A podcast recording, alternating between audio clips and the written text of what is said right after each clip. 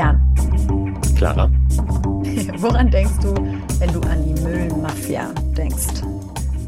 Hm. Ich glaube, der erste Gedanke ist, ist ich finde es überraschend, wofür es alles eine Mafia gibt. Das ist ja ein bisschen so wie mit deutschen Vereinen. Jeder hat ja seinen Repräsentanten. Ähm, und dann frage ich mich, wofür braucht der Müll denn eine Mafia? Wie kann man damit Geld verdienen und kriminelle Geschäfte machen? Das kann ich mir nicht vorstellen.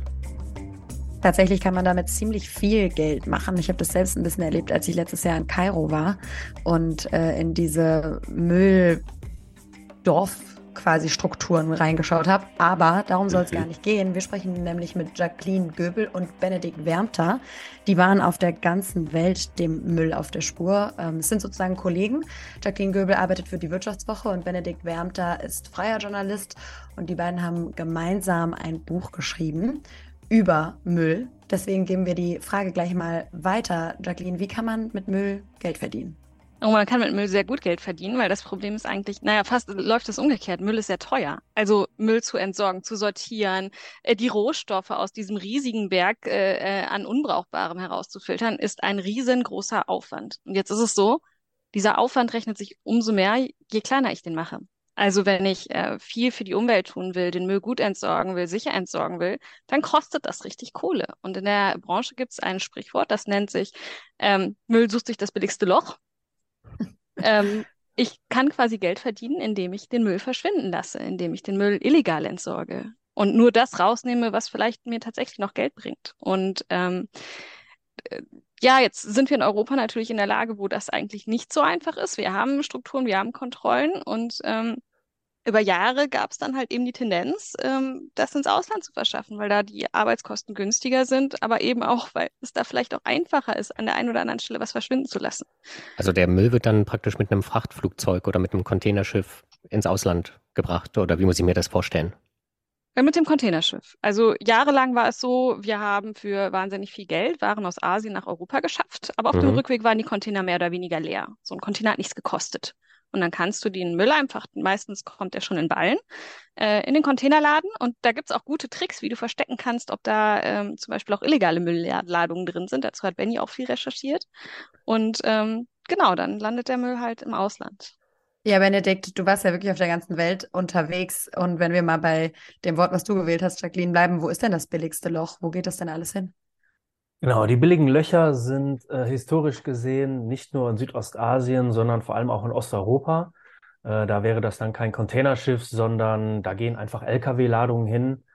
Ähm, und naja, einfach äh, billige Löcher sind überall dort, wie Jacqueline gerade schon gesagt hat, wo sozusagen die Strukturen nicht besonders entwickelt sind, auch Kontrollstrukturen nicht ähm, ähm, besonders ähm, ausgeprägt sind. Und insofern ist einfach der Balkan, äh, auch Polen insbesondere für deutschen Müll, aber auch UK-Müll, das sind so die Hotspots. Und wir müssen dazu noch sagen, auch die Türkei war in den letzten Jahren ein äh, Hotspot für Müllimporte. Das heißt, ähm, insbesondere aus Deutschland ähm, und aus westlichen Industrienationen ist dort einfach äh, eine Menge in die Türkei geschickt worden. Und jetzt mal zugespitzt gefragt, Jacqueline, du hast es eben gesagt, die Container sind leer auf dem Rückweg. Was ist denn das Problem daran, wenn diese Länder sagen, wir können daraus noch was machen, wir können damit irgendwie wirtschaften und Deutschland sagt aber, wir wollen das Zeug loswerden? Warum ist das so problematisch?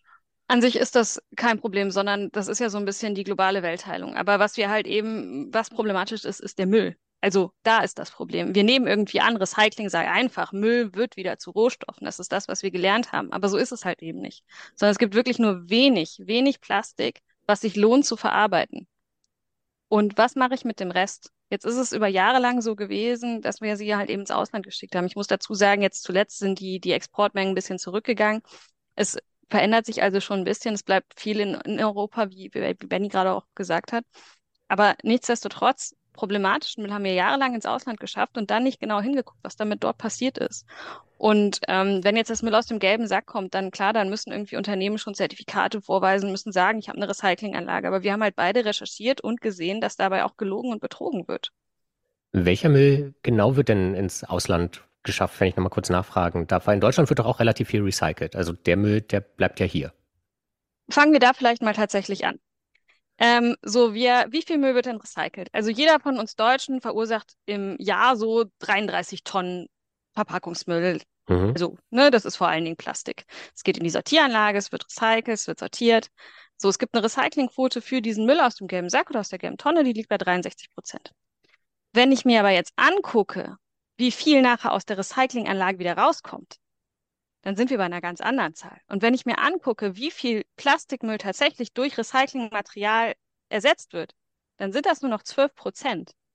Also nur 12 Prozent von dem Plastik, das wir in Deutschland nutzen, kommt tatsächlich aus Recyclingmaterial.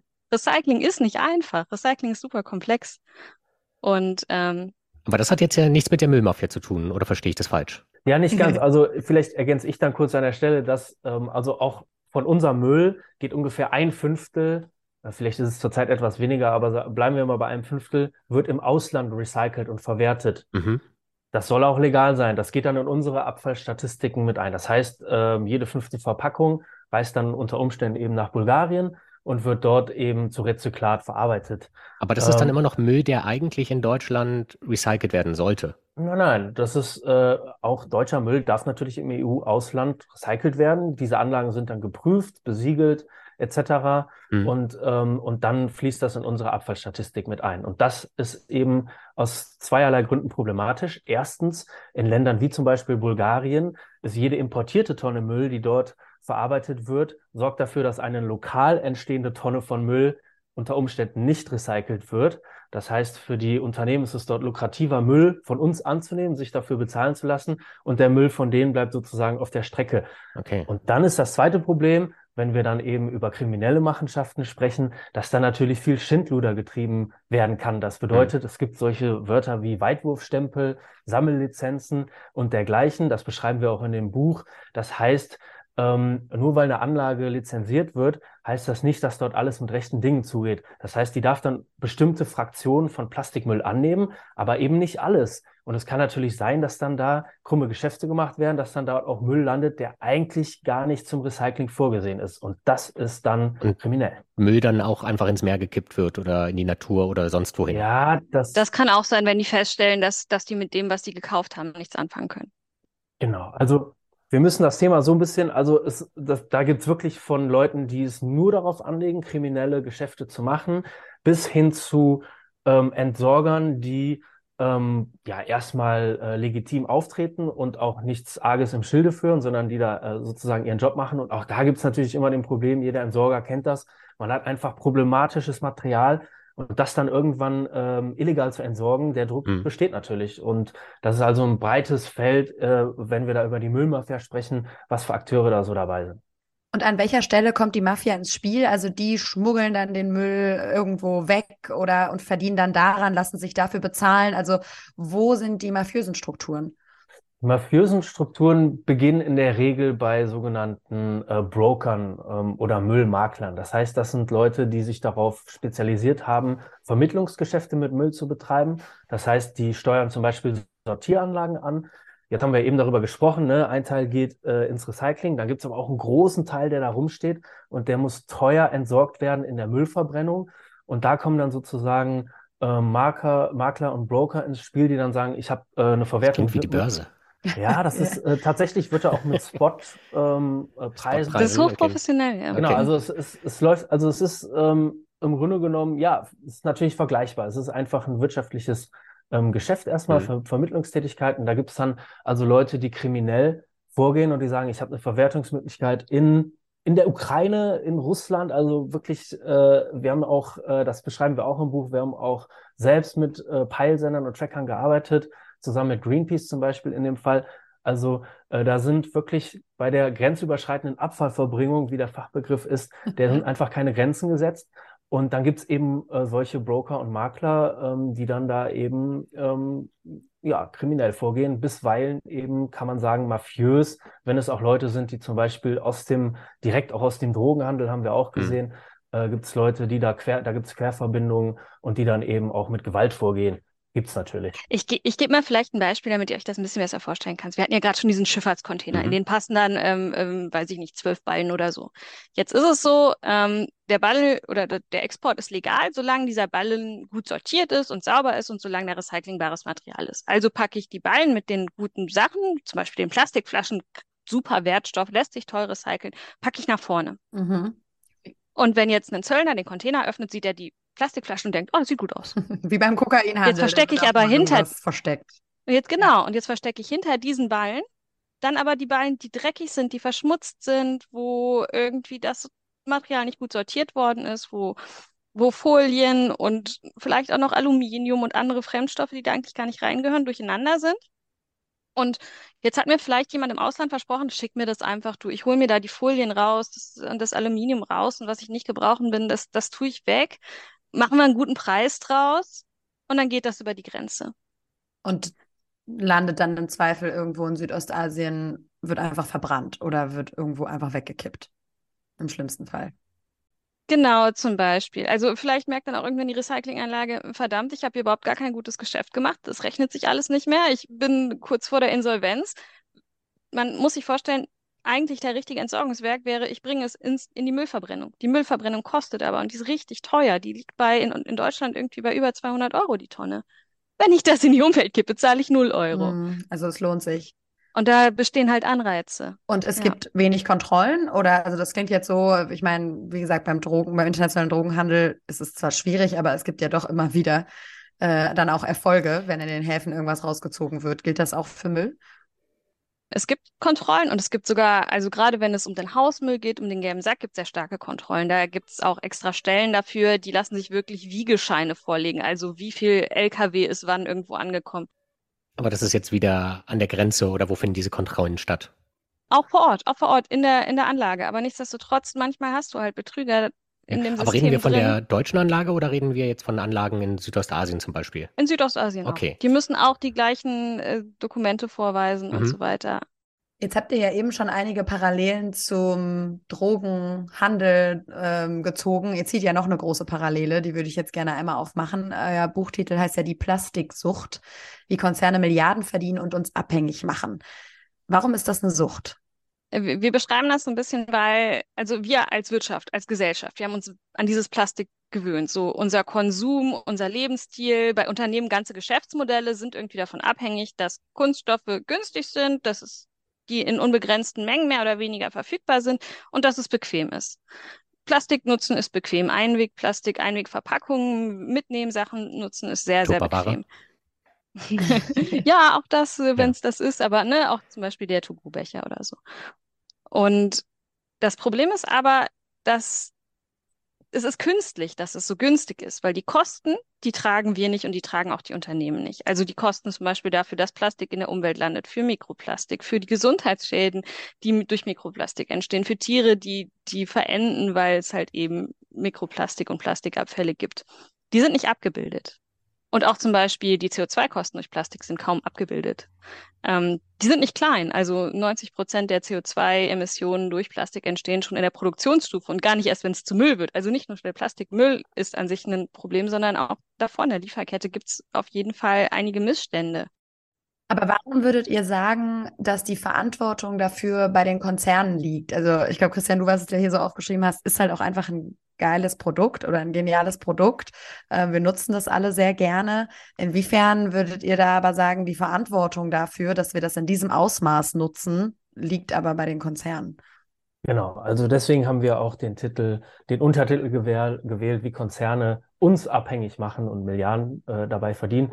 Also ähm, fangen wir mal beim Handel an. Uns wird, äh, werden gar keine anderen Kaufoptionen gegeben. Also wir beschäftigen uns in dem Buch mit schnelllebigem Plastik, äh, mit Single-Use-Plastik. Das ist natürlich überwiegend die Verpackung, aber es gibt auch schnelllebige Plastikprodukte.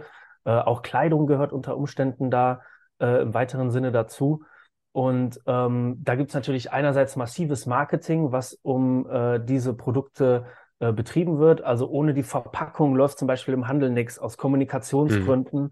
etc. Das heißt, dieses Geschäftsmodell ist darauf gebaut oder auch in der Modebranche eben mit Fast Fashion beispielsweise. Und wenn du in den Markt gehst, Lidl, Aldi, Rewe und Co., du hast ja gar nicht die Möglichkeit, Mehrweg ähm, Container zu beziehen oder auch irgendwie ein anderes Konsumverhalten an den Tag zu legen, sondern du bist letztendlich gezwungen, überwiegend Einweg äh, Plastikprodukte zu konsumieren. Und dann gibt es dazu ähm, natürlich auch die wirtschaftliche Abhängigkeit der Konzerne selbst an diesen Geschäftsmodellen. Das beschreiben wir auch in dem Buch, wie sozusagen die Ölindustrie ähm, äh, Kapazitätsprobleme hat und dann darauf angewiesen ist, den Mangel an Treibstoff, der in der Zukunft abgenommen wird, mit Plastik zu kompensieren. Daher kommt also schon Weil mal Plastik ja aus Öl hergestellt wird. Korrekt, genau. Also das müssen wir dazu sagen. Wir erzählen äh, die Geschichte des Plastiks und auch die Herstellung, also die ganze Wertschöpfungskette in diesem Buch.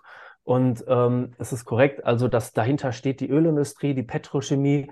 Die sind natürlich abhängig von einem Abverkauf und drücken also massiv Einwegprodukte in den Markt und machen Mhm. uns deswegen ein Stück weit davon abhängig. Ja. Aber die Frage, warum ich die aufgeschrieben hatte, was Clara gerade gesagt hat, ähm, machen uns die Konzerne tatsächlich abhängig.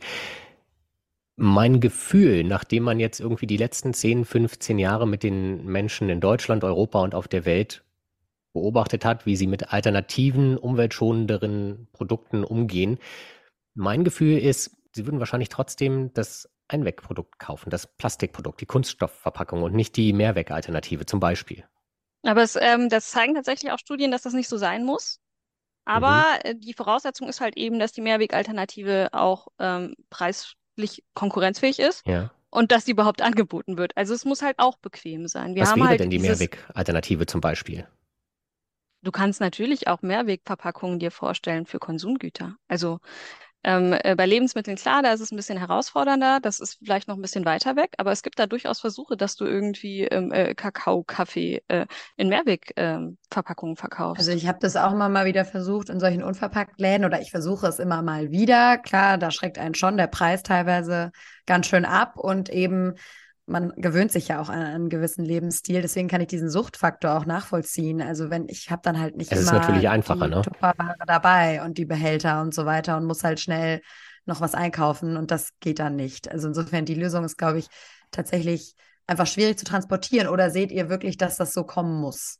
Also der Punkt ist ja auch erstmal, dass, ähm, dass man sozusagen es, dieses Modell, so wie wir es jetzt haben, das äh, Vertriebsmodell, das wird ja auch massiv so beworben. Das heißt, ähm, es, es werden gar nicht die Alternativen. Eigentlich, wenn man von der Abfallhierarchie kommt, dann ist ja Vermeidung, Reduzierung, Wiederverwendung, das sind die Dinge, die Mhm. wirklich ähm, dafür sorgen, dass wir gar nicht so vor diesem riesigen Müllaufkommen stehen. Und da ist einfach gar nicht der Fokus drauf. Ähm, und deswegen sind wir sozusagen äh, stetig äh, versucht dazu, also die einfachste und billigste und schnellste Variante zu nehmen. Das ist einfach, du gehst dahin und kaufst eine Shampooflasche. Es gibt ja auch gar nicht diese Abfüllstation. Und um die Frage zu beantworten, ähm, ob es sie geben müsste, äh, logischerweise ja. Nur ähm, da wird sich eben mit Händen und Füßen auch lobbytechnisch gegen gewehrt, weil das natürlich mehr äh, Personal, vielleicht auch Platz und Arbeitsaufwand, auch Forschung sicher äh, kostet. Und deswegen ähm, sind diese Varianten natürlich viel teurer. Und ähm, eine ganze ähm, Wertschöpfungskette, eine verschiedene ähm, Branchen, die quasi von Einwegplastik abhängig sind, wollen das deswegen nicht. Und das finde ich auch wieder ziemlich spannend. Du hattest es eben gesagt, dass die Konzerne äh, das auch als neue Absatzmöglichkeit sehen. Also wenn wir überlegen, das ist eben eine der wichtigsten äh, Absatzmöglichkeiten für die Ölindustrie. Also wie viel Lobbyarbeit geht da rein? Das würde mich schon mal interessieren jetzt im Hintergrund, wenn man jetzt tatsächlich mal einsieht, okay, wir wissen inzwischen fossile Energien, das haben, glaube ich, jetzt alle begriffen, dass das endlich ist, sozusagen. Das wird jetzt auch politisch so forciert, dass es da vielleicht oder ziemlich wahrscheinlich viel zu langsam, aber es geht voran. Und das gibt es für, für Plastik noch gar nicht. Also ich habe mir ein paar Studien angeschaut, die sagen alle, der Konsum steigt massiv. Also bis 2050 könnte sich sogar die Produktion von Plastik verdoppeln. Korrigiert mich bitte, wenn ich irgendwie mit den Zahlen falsch liege. Aber das fand ich schon ziemlich heftig. Also es gibt null Tendenz, da, dass das weniger wird. Und da sieht man ja dann auch wieder Parallelen zur Ölindustrie, die das in den 70er Jahren, sage ich mal, auch gemacht hat, wenn es darum ging, irgendwie auf Elektro umzusteigen. Genau, also das Problem ist, dass das Plastikaufkommen steigt, wenn der Wohlstand steigt und wenn die Bevölkerung wächst. Und das sind halt weltweite Tendenzen, die wir bisher nicht durchbrochen haben. Und es ist wirklich so, egal wie viel wir versucht haben, ob wir Plastiktüten verboten haben, ob wir irgendwie ähm, äh, Plastik mit Gebühren ver versetzt haben, es war immer nur so, dass der Plastikkonsum gesunken ist, wenn die Wirtschaft geschrumpft ist. Und irgendwie müssen wir versuchen, dieses Verhältnis anzukratzen. Und du hattest jetzt gerade gefragt, was macht denn die Ölindustrie? Wie geht die denn damit um? Ja, für die ist Plastik weiter ein Wachstumsgeschäft. Also es werden auch in Europa neue, neue Anlagen gebaut, um mehr Plastik zu produzieren, egal wie viel wir über Plastiksparen reden, weil es halt eben diese globalen Tendenzen gibt. Das darf man nicht vergessen. Natürlich gibt es auch Kunststoffe, die uns wirklich beim technologischen Fortschritt helfen, die irgendwie auch zum Beispiel den Energiewandel ähm, finanzieren. Aber der Großteil ist halt eher Einwegplastik, ist günstiges Plastik. Und wenn es um die Lobbyinitiativen gibt zum Beispiel, es gibt eine, eine, äh, eine, äh, ja, sie nennt sich tatsächlich so, eine Allianz, um den Müll zu beenden. Die Alliance to End Plastic Waste. Da mhm. sind die großen Öl- und Chemiekonzerne drin versammelt. Große Ankündigung, wir geben 1,5 Milliarden Dollar aus. 1,5 Milliarden Dollar, um den Plastikmüll zu beenden. So, wir haben uns in dem Buch, diese Allianz, mal genauer angeguckt, haben uns mal angeguckt, was die erreicht haben, haben auch Projekte besucht, die die finanziell unterstützt haben und haben festgestellt, okay, die wollten mal ursprünglich irgendwie 15 Millionen Tonnen Plastikmüll umleiten, was gar nicht so viel ist. Ist jetzt nicht das Länderaufkommen von Deutschland oder so. Sie haben umleiten, was? Um, umleiten, das war so gemeint. Wir sorgen dafür, dass es nicht in, in, in den Ozean kommt, wir werden es jetzt auch nicht zwingend direkt deshalb recyceln, weil manches lässt sich nicht recyceln, ist halt so, sondern wir sorgen einfach nur dafür, dass es vernünftig entsorgt wird. Deshalb haben die diesen Begriff gewählt, dieses Umleiten. Aber von diesen 15 Millionen Tonnen haben die vier Jahre später, und eigentlich wollen sie nach fünf Jahren soweit sein, 0,4 Prozent erreicht. Ah. Mit 1,5 Milliarden Euro Budget, also 1,5 Milliarden Dollar Budget. Das finde ich schon ein bisschen traurig. Und weil sie sich gar nicht erst angestrengt haben äh, oder weil das sowieso alles nur ein Bluff war oder was ist eure Analyse? Ich glaube, zum Teil, weil ähm, die Alliance to End Plastic Waste wirklich äh, da war, um eine Antwort zu bieten, wenn man eben angreift, ihr tut ja nichts gegen Plastikmüll, also so ein bisschen eine PR- und Marketing-Kampagne äh, durchaus ist. Zum anderen, weil die die Komplexität komplett unterschätzt haben. Es ist halt nicht einfach. Plastik zu recyceln. Ich sage das immer wieder, aber Plastik lässt sich nur recyceln, wenn es wirklich gut sortiert ist, wenn es durchsichtig ist und nicht irgendwie verfärbt ist, wenn, wenn man auch nicht fünf verschiedene Plastkunststoffe in einem Produkt verwendet. Und das haben die zwar gewusst, aber es einfach komplett unterschätzt, wie kompliziert es ist.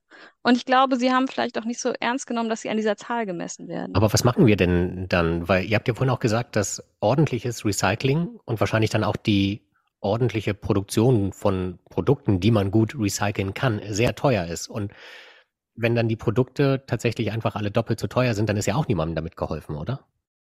Abfallmanagement kostet insgesamt, darüber haben wir eben gesprochen, das heißt natürlich kostet auch Recycling und es ist, ähm, mhm.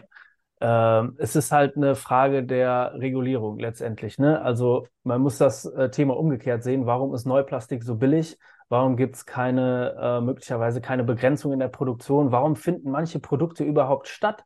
Wie kann das hm. denn sein, dass mehrschichtiges, nicht recyclingfähiges Plastik überhaupt erlaubt ist? Und warum muss ich als Konsumentin oder Konsument äh, versuchen, da eine vernünftige Kaufentscheidung zu treffen? Das ist ja eigentlich Aufgabe der Politik. Und das ist letztendlich auch äh, unser Punkt. Da haben wir eben Lösungsvorschläge äh, in dem Buch auch zusammengetragen, in einem Zwölf-Punkte-Programm, ähm, was da wirklich helfen würde. Ähm, insgesamt ist es so, äh, ja, es darf letztendlich keine, wenn man, wenn man das ökologischere Modell wählt, dann darf am Ende nicht alles auf den Konsumenten umgewälzt werden.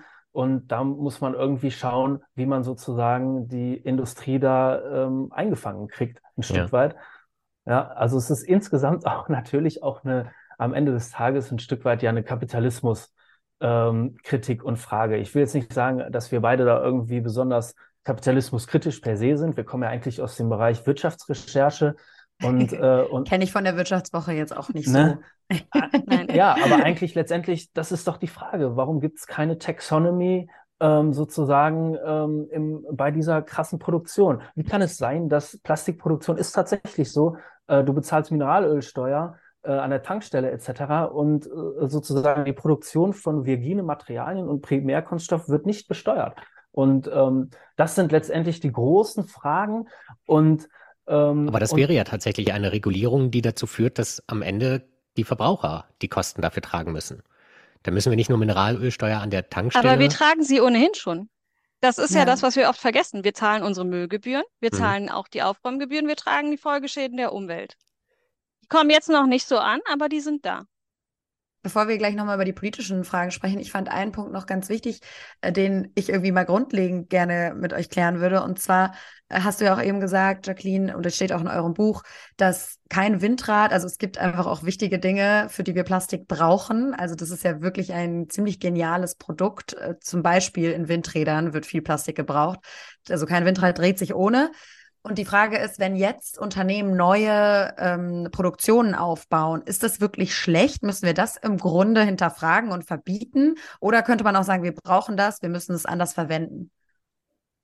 Also wenn wir jetzt sehen würden, dass sich tatsächlich die, die Art und Weise, wie, wie die Kunststoffe, wenn sie aus der Fabrik kommen, dann sind es erstmal so kleine Kügelchen, Granulate und dann wird daraus ja das eine oder das andere. Dann machst du da zum Beispiel eben, wie du schon gesagt hast, das Hochleistungsmaterial für das Windrad raus oder für das Auto, damit das Auto leichter wird. Oder du machst da eben äh, Einwegprodukte raus oder so. Wenn wir sehen würden, dass sich das verlagert, dann würde ich sagen, ja, okay, du hast einen Punkt. Natürlich. Wir brauchen diese Kunststoffe auch weiterhin für die Zukunft. Ich meine das ernst. Aber man kann natürlich auch bei einem Windrad schon drüber nachdenken, wie baue ich das denn wieder auseinander? Und das tun einige Unternehmen auch. Also eigentlich müssten wir beim Produktdesign anfangen. Wenn wir ein Produkt auf den Markt bringen, dann, dann wird heute darauf geachtet, lässt sich das gut vermarkten? Ist das ähm, äh, äh, gut nutzbar natürlich? Aber wir müssen halt zukünftig auch drüber nachdenken, was machen wir, wenn das wieder Müll wird? Und irgendwann wird auch das Windrad zu Müll. Und das ist eine riesige Herausforderung. Aber nochmal zurück, ich glaube, muss, müssen wir per se sozusagen sagen, es darf nicht mehr, also weil am Ende frage ich mich schon, das ist einfach Öl im Endeffekt, also und genauso wie wir das da wissen, dass wir noch eine sehr begrenzte Menge eigentlich aus dem Boden holen dürften, im besten Fall gar nichts mehr, müssen wir da auch sagen, wir müssen eigentlich jede Neuproduktion von Plastik schnellstmöglich verhindern und dann sagen wir, wir nutzen das, was schon auf der Welt ist. Also seht ihr das, konntet ihr das so analysieren? Ja, das zu verhindern, das lässt sich ja auch gar nicht verhindern. Also wir werden auch nicht, auch nicht drum herum kommen, weil die ganzen Steamcracker und die ganzen Fabriken äh, ja gerade eben der Kapazitätsausbau findet ja jetzt erst statt. Deswegen ist es auch wichtig, dass es so dieses Konzept der Kreislaufwirtschaft gibt, dass man versucht, das Material, was jetzt nun mal entsteht, also in irgendeiner Form die Ressourcen zurückzugewinnen und im Kreislauf zu fahren. Aber da gibt es halt ein Missverhältnis. Wie soll das passen, wenn man so viel mehr produziert dann und so viel mehr im Kreislauf führt? Also so richtig, it doesn't add up.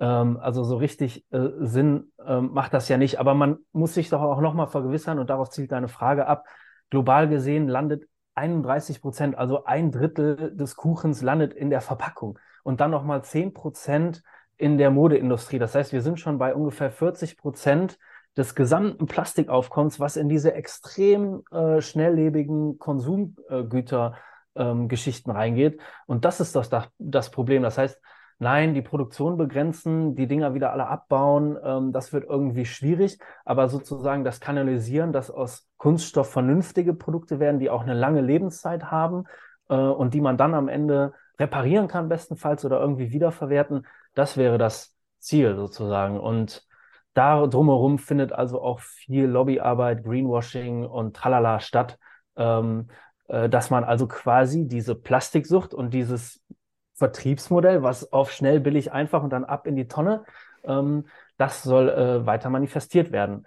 Ja, und jetzt in Deutschland ist es zum Beispiel so, wir reden auch die ganze Zeit über Rezyklat-Einsatzquoten. Das bedeutet, das ist auch richtig, man möchte politisch erreichen, dass wir mehr Rezyklat, also mehr recyceltes Plastik, Altplastik irgendwie wieder vorne in die Verpackung oder in sinnhaftige äh, Anwendungen reinkriegen.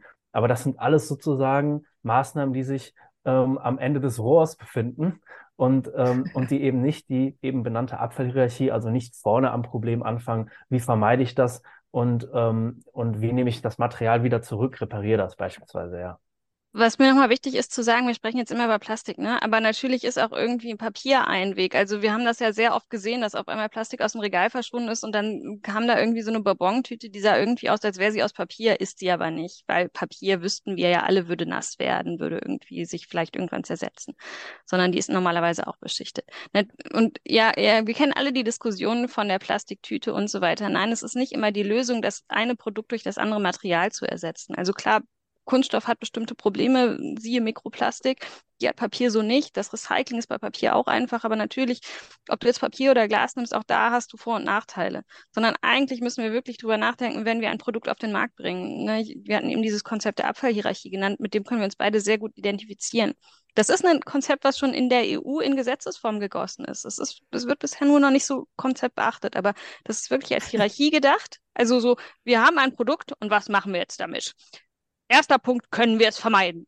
Ähm, und das finde ich wirklich wichtig. Also können wir es vermeiden, brauchen wir es wirklich. Und wenn wir es nicht vermeiden können, dann ist die zweite Frage, können wir es wieder benutzen? Gibt es irgendwie eine Möglichkeit, das im Kreislauf zu führen? Wir sehen das jetzt gerade bei der Plastikflaschendebatte. Ja, eine Mehrwegflasche kostet am Anfang irgendwie mehr, ist irgendwie schwerer. Aber wenn ich sie halt wirklich 30, 40, 50 Mal wiederverwerten kann, dann wird sie irgendwann natürlich die Einwegflasche überholen in der, in der Ökologie. Und, und bisher, habt ihr ja auch schon gesagt, ja. gab es aber dafür immer nicht die richtigen Anreize für die Unternehmen, weil es halt einfach günstiger ist, das Ganze Einweg zu machen ja. und eben aus Plastik und so weiter.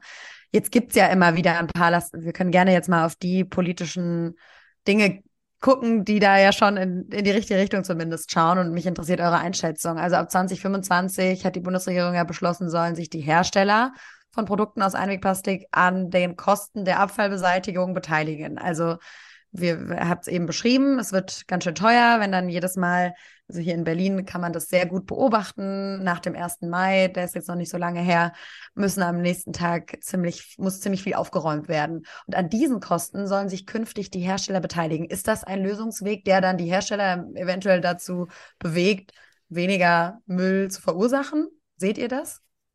Na, ich glaube, da sind wir sogar unterschiedlicher Meinung. Ich würde definitiv sagen, ja. Also du ähm. glaubst, dann, dann werden Unternehmen sich neue Produkte überlegen, damit das nicht mehr so teuer wird. Also es kann auch sein, dass die Produkte ein bisschen teurer werden, aber ich äh, verweise dann immer darauf, dass bisher die Berliner Steuerzahler die Berliner Müllabfuhr bezahlen, die das eben genauso abholt. Und dann wäre es halt erstmal auf dem Produkt und dann halt eben bei dem Verbraucher, der dieses Produkt vielleicht konsumiert. Aber hoffentlich bleibt auch ein Teil äh, bei den Konzernen hängen.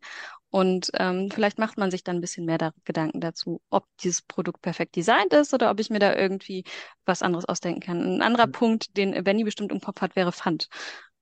Ja, erzähl, warum ist, bist du da anderer Meinung, Benedikt? Hm, nein, ich bin gar nicht unbedingt anderer Meinung. Ich glaube, es ist wichtig, dass diese Debatte um den Aufräumfonds äh, stattfindet. Äh, die Industrie findet das natürlich nicht so toll. Ähm, letztlich ist es so, tatsächlich ver verursacht das auf kommunaler Ebene Kosten in Millionenhöhe ähm, oder vielleicht noch mehr. Deswegen ist es gut, dass da irgendwie, ähm, dass das angegangen wird. Aber nochmal, das ist eben eine End of Pipes. Also wir reden wieder über, äh, über all das, was schon an Müll entstanden und dann schlimmstenfalls sogar nämlich bei uns äh, in der Natur oder eben in, irgendwo in der Innenstadt gelandet ist. Und ähm, ob dann wirklich äh, das dazu beiträgt, dass das Problem an der Wurzel bekämpft ist, das weiß ich nicht. Wir sehen ja zum Beispiel auch, dass die in Verkehr bringende Industrie, also zum Beispiel die ganzen Handelsmarken, unser System ist ja so, dass die, die bezahlen ja Lizenzen für die Entsorgung, ähm, eben an den grünen Punkt. Mittlerweile gibt es da 13 verschiedene Betreiber oder 12 sind ähm, äh, die dieses Abfallsystem sozusagen verwirrt, äh, ver, verwalten äh, mit den Lizenzgeldern. Und auch das hat nicht dazu geführt, über die vielen Jahre, dass Druck, genügend Druck da ist, dass dann die Hersteller und Inverkehrbringer ihre Produktion äh, senken oder da, dafür sorgen, dass weniger Material auf den Markt kommt, sondern es ist so eine Art moderner Ablasshandel. Und die, die Gefahr sehe ich halt auch eben bei solchen Aufräumfonds und so weiter. Das ist so ein bisschen moderner Ablasshandel, würde ich mal sagen, liegt so in der Luft. Und ähm, deswegen frage ich mich immer, ob das dann, äh, ob das dann dazu führt, dass wirklich nennenswert Material eingespart wird. Dann gehen wir noch mal einen Schritt weiter. Und zwar letztes Jahr hat sich tatsächlich die UN-Gemeinschaft, also 175 Länder waren es in dem Fall, darauf auf ein globales Plastikabkommen geeinigt. Ich habe mir das ein bisschen angeschaut, äh, da wurde echt, die haben sich in den Armen gelegen, die haben geweint, das wurde wirklich frenetisch gefeiert, dieses Abkommen. Ähm, das hat man selten. Es ist in der öffentlichen Wahrnehmung, nach, nach meiner Wahrnehmung auch ziemlich untergegangen. Aber da hat man sich offensichtlich darauf geeinigt, Plastic Waste, also Plastikmüll, effektiv zu bekämpfen. Es ist jetzt ein Zweijahresprozess, äh, jetzt Ende Mai gehen die Verhandlungen weiter in Paris, also will man noch mal einen Schritt weiterkommen. Wie sieht das aus? Ist das eurer Meinung nach jetzt der Durchbruch? Es ist eine riesige Chance weil wir haben sehr, sehr viele Probleme, die bekommen wir nur gemeinsam hin. Wir haben anfangs über den Müllhandel gesprochen. Sowas kannst du ja natürlich auch nur lösen, wenn die, die äh, Staaten zusammenarbeiten. Wenn wir jetzt in Deutschland die Verpackungsgebühren wie sonst was hochschrauben, aber es irgendwie möglich ist, äh, in anderen Teilen der Welt das äh, günstig zu produzieren und dann zu importieren oder so, ist, ist, ist, ist ja, dann hat man immer nur Insellösungen, das führt nicht weiter.